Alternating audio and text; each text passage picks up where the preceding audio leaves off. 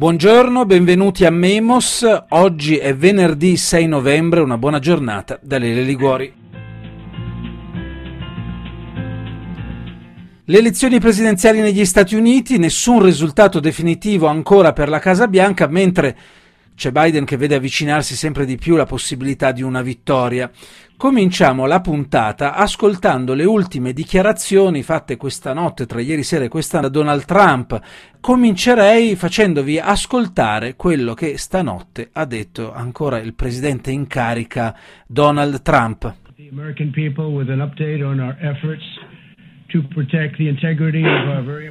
Trump comincia dicendo vorrei aggiornare il popolo americano sui nostri sforzi per proteggere l'integrità delle importantissime elezioni 2020 e in questo passaggio Trump dice se si contano i voti illegali ho vinto agevolmente, se si contano i voti illegali loro possono tentare di rubarci le elezioni. Queste le parole di Trump. If you count the legal votes, I easily win.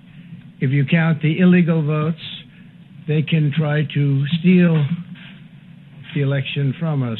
Donald Trump poi ancora aggiunge abbiamo vinto in Florida, in Indiana, in Ohio, nonostante le storiche interferenze elettorali da parte dei grandi media, della grande finanza e dei grandi gruppi tecnologici. Queste le parole di Donald Trump. Election interference from big media, big money and big tech. As everybody saw, we won by Così dunque Donald Trump stanotte nel suo messaggio, messaggio che Trump poi ha letto mentre si trovava all'interno della Casa Bianca. Prima di lui Biden aveva detto, era intervenuto, aveva detto di non avere dubbi che quando il conteggio dei voti sarà terminato lui e Kamala Harris, la sua candidata vicepresidente, saranno dichiarati vincitori. E poi ha aggiunto chiedo a tutti di mantenere la calma, il conteggio è in corso. Queste quindi sono le ultime dichiarazioni dei due candidati ciò che è eh, successo di importante ad un certo punto è quello che ha fatto un network televisivo. Allora, questo aspetto adesso lo vedremo tra un momento. Prima voglio presentarvi gli ospiti di questa mattina che sono il professor Salvatore Biasco. Buongiorno e benvenuto.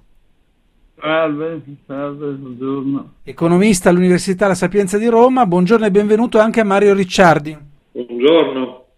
Direttore della rivista Il Mulino, docente di filosofia del diritto alla Statale di Milano. Dicevo, uno scontro durissimo quello che è in corso, non soltanto tra Trump, Trump, e Biden, ma anche tra Trump e un pezzo rilevante, importante del mondo dei media e della comunicazione, è scontro tra l'altro non nuovo, ma che è stato un po' la costante di questi quattro anni. Che cosa è accaduto? Mentre Trump pronunciava le parole che avete sentito, in particolare quelle in cui dice che se si contano i voti legali ho vinto vinto io, diceva Trump stanotte, se si contano invece quelli illegali, il riferimento era ai voti postali, allora loro possono tentare di rubarci le elezioni, il riferimento questo era ai democratici. Mentre pronunciava queste parole Trump, il network televisivo, quello che comprende ABC, CBS ed NBC, ha interrotto le trasmissioni e l'anchorman di NBC Brian Williams ha fatto poi anche un commento per spiegare il perché ci troviamo ancora nella posizione inusuale, ha detto l'anchorman di eh, NBC,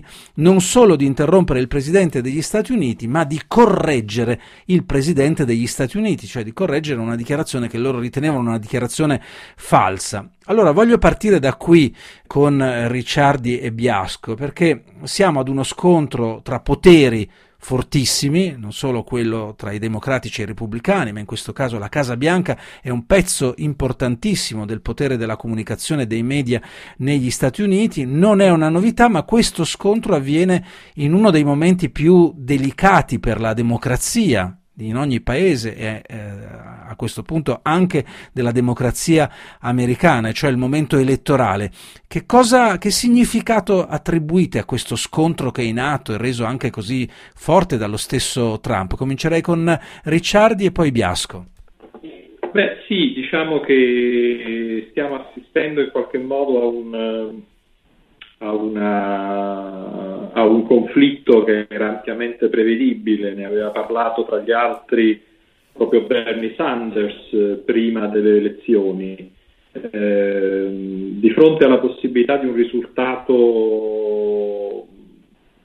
contestabile perché diciamo, eh, la differenza dei voti potrebbe essere non altissima, ovviamente bisogna tener conto del sistema elettorale americano, il, eh, il modo in cui funziona, i voti popolari sembrano a questo punto eh, ampiamente a favore di Biden, però c'è il problema poi dei grandi elettori e lì si sta ancora giocando la partita.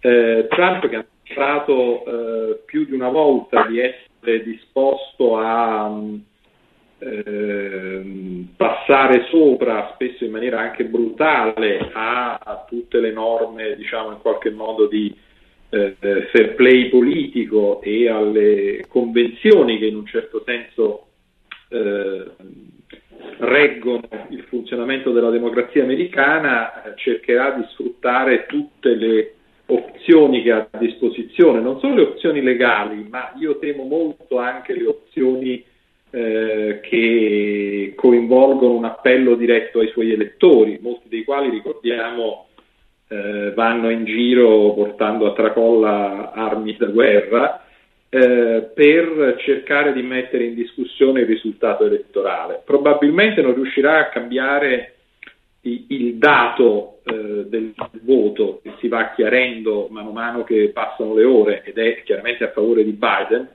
eh, ma potrebbe innescare una crisi costituzionale eh, di, di, proporzioni gravissime rispetto alla quale la crisi che ci fu nel 2000, no, quando ci fu il, eh, la, la, la, anche lì un risultato contestato no, nell'elezione tra Bush Jr. e, e Al Gore.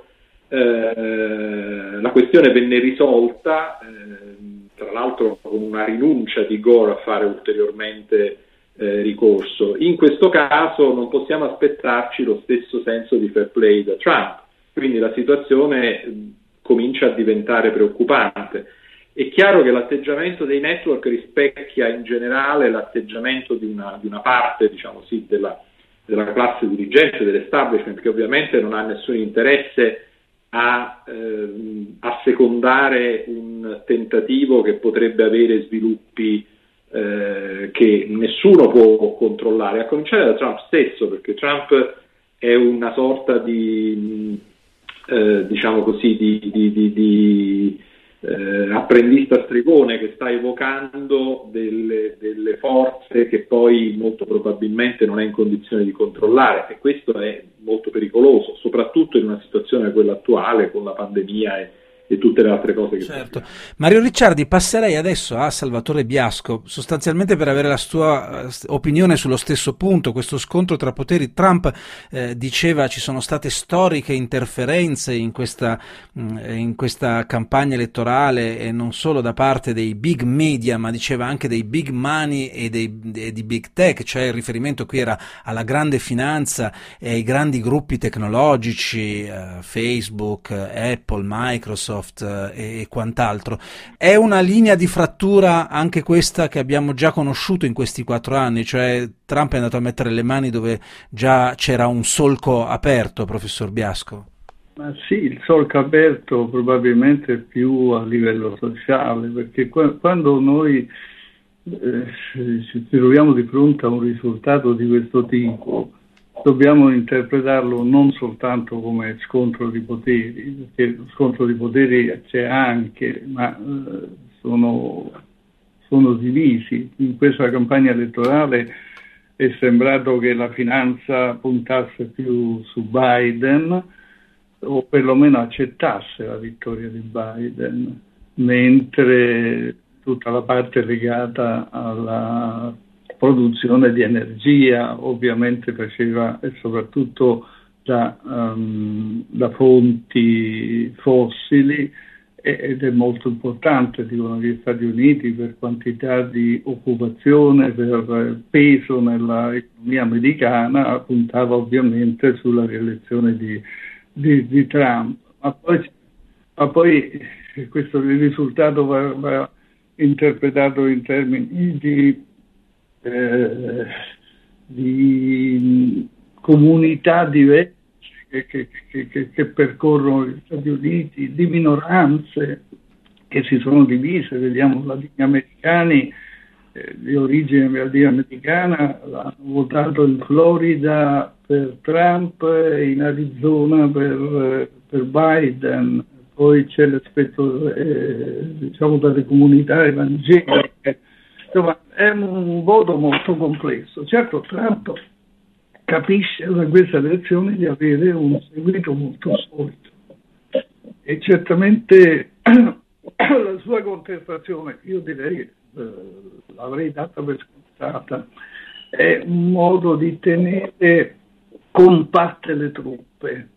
Lui sa che conta nell'America, non è una presenza effimera la sua, è una presenza che ha coalizzato una serie di interessi, di, di umori, di culture, eccetera, eccetera. E lui in qualche modo deve tenere l'attenzione, diciamo ma quali sono, professore, mi scusi, la fermo un momento proprio su questo punto, visto che si dice che Trump probabilmente nel caso dovesse uscire sconfitto sta dimostrando che non ha alcuna intenzione di mettersi da parte, di uscire dalla, dalla scena della, della politica uh, americana. Qu- quali sono i, i, gruppi, diciamo così, di interesse su cui può, uh, può o potrebbe contare anche fuori dalla Casa Bianca?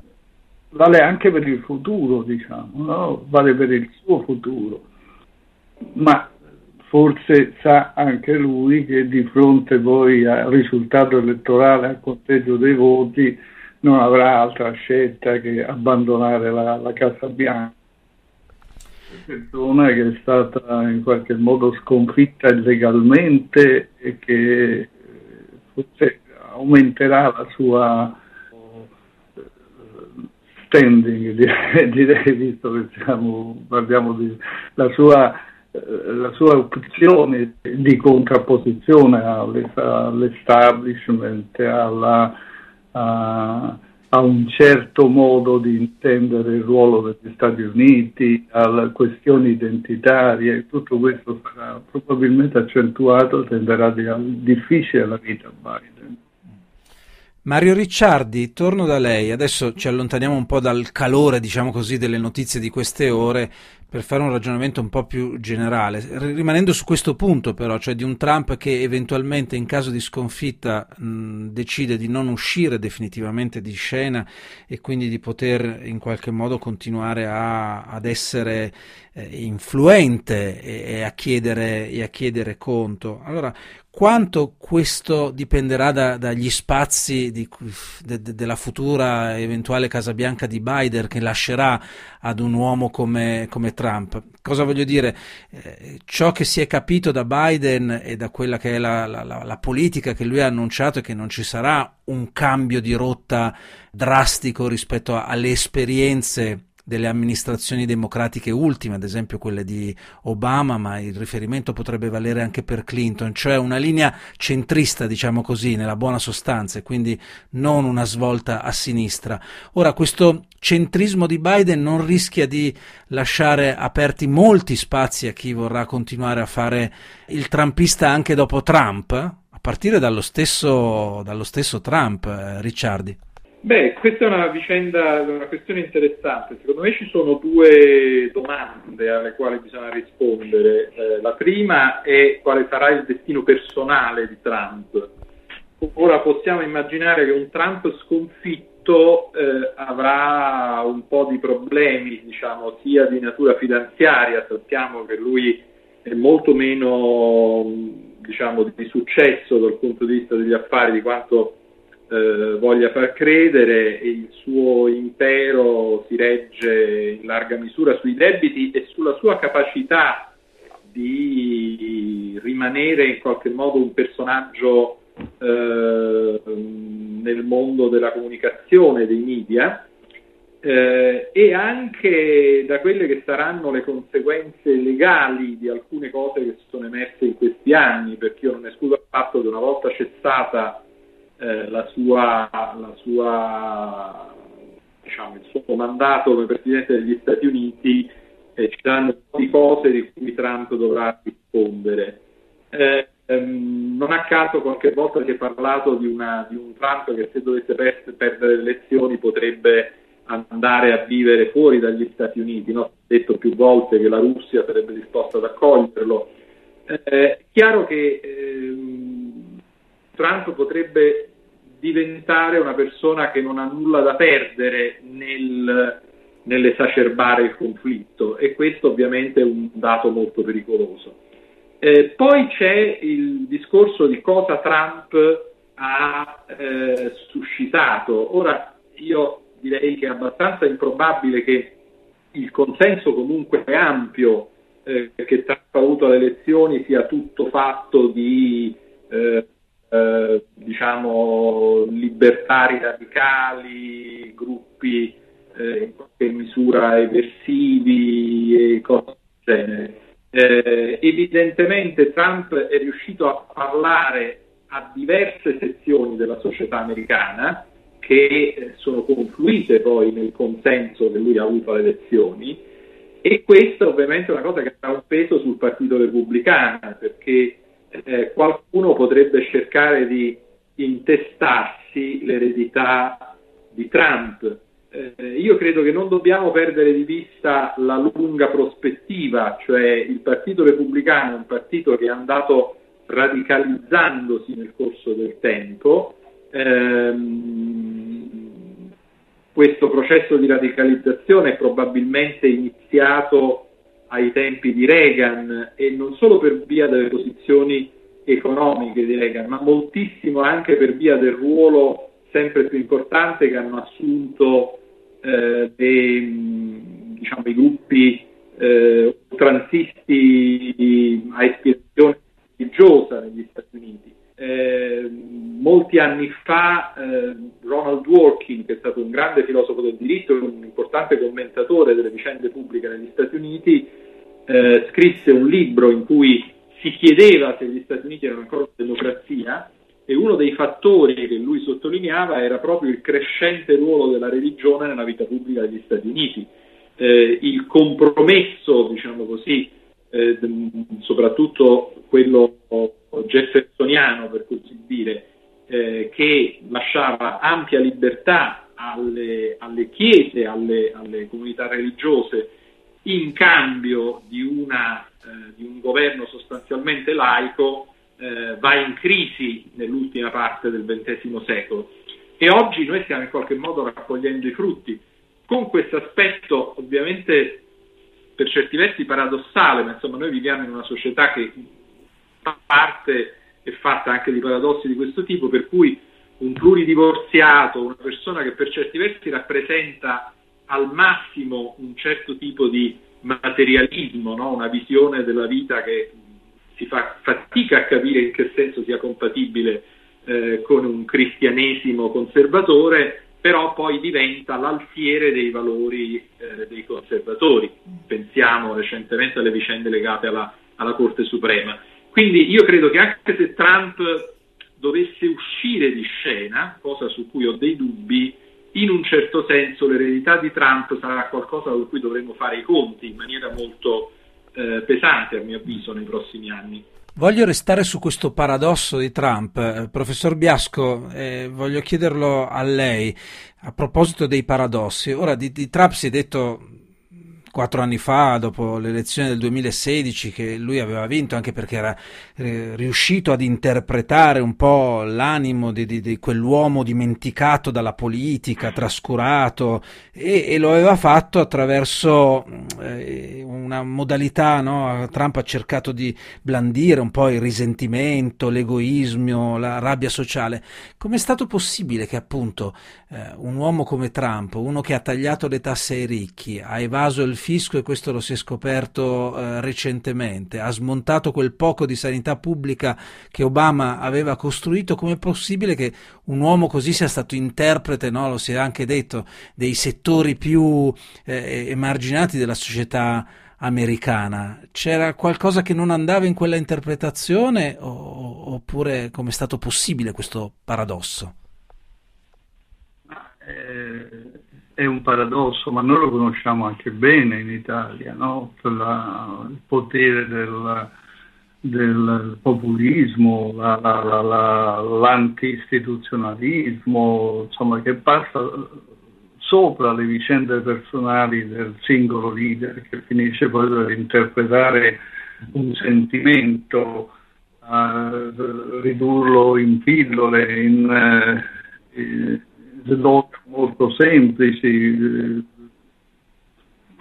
diciamo, negare la complessità, sono tutte cose che in qualche modo agiscono, però io interpreterei quello che è successo in questi anni, ovviamente eh, non, non, è, non può essere un'interpretazione unilaterale, è che eh, gli Stati Uniti sono stati e si sono sentiti anche come perdenti nella globalizzazione loro avevano costruito un ordine liberale in cui pensavano di dover essere il centro incontrastato e che nulla sarebbe cambiato. La Cina era una potenza, ma nemmeno una potenza, era un'economia marginale, anche se in crescita, eh, la Russia era praticamente eh, a tappeto, diciamo, dopo nella ricostruzione di una nuova economia, insomma, mentre in realtà dentro quest'ordine che loro stessi hanno voluto, hanno organizzato, sono stati il perno, il centro, il garante, eh, sono risultati perdenti perché hanno in qualche modo questo ha contribuito alla crescita di potenze, una la Cina che gli sfida sul piano materiale, ma poi anche potenze locali che ovviamente sono un po' più concentrate sui loro interessi che sulla, che sulla uh, una visione cooperativa. E, ehm, Trump è un po' anche un'espressione di questo sentimento. Io non vorrei, ripeto, ridurre tutto a un aspetto unilaterale perché poi l'abbiamo citato prima, citato adesso Ricciardi giocano l'elemento religioso, l'elemento etnico, eh, le culture diciamo suprematiste, nazione, richiamo al nazionalismo, so, giocano tutta una serie di elementi che permarranno nella società. Però è anche vero che oggi l'economia eh, statunitense, gli Stati Uniti si sentono minacciati in qualche modo. Quindi l'aspetto per esempio della contestazione verso e del richiamo al nazionalismo, contestazione verso la Cina, è un aspetto identitario fortissimo negli Stati Uniti. Quindi questo significa, professore, mi scusi, significa che eh, Biden, l'eventuale prossimo presidente degli Stati Uniti, non potrà sfuggire a questo tipo anche di pressione, chiamiamola così, richiesta di protezione, poi bisognerà capire se protezionistica o meno, comunque che, che arriva da, dall'economia? Io penso che non potrà sfuggire su questo piano qui sarà difficile per Biden riproporre l'ordine eh, liberale e tradizionale diciamo, degli Stati Uniti, anche se ovviamente lui rappresenta un'altra visione del mondo, di chi pensa che ci sia ancora una razionalità, una convenienza nella, nell'ordine diciamo, liberale della, della società che forse anche eh, l'approccio bilaterale di Trump fatto di costi e benefici delle, delle singole contrattazioni con le singole nazioni eh, sia un, un, approccio che non porti molto molto lontano e cioè soprattutto rischi di eh,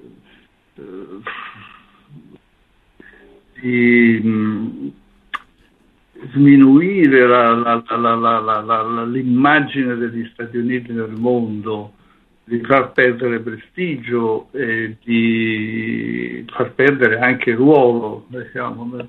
Quindi per quanto diciamo, rappresenti un'altra opzione, eh, Biden sarà comunque costretto a una sorta di confronto con la Cina. Forse non avverrà nei termini nei termini di Trump, sarà un confronto che sarà spostato sulle organizzazioni multilaterali come la, la, la World Trade Organization oppure eh, sarà anche fatto di, uh, di, di, di eh, di coalizioni, diciamo, no? nel senso del, nel gruppo dei venti, nel modo in cui, nella eh, ritorno diciamo, degli Stati Uniti in eh, accordi multilaterali come quello del clima e via discorrendo,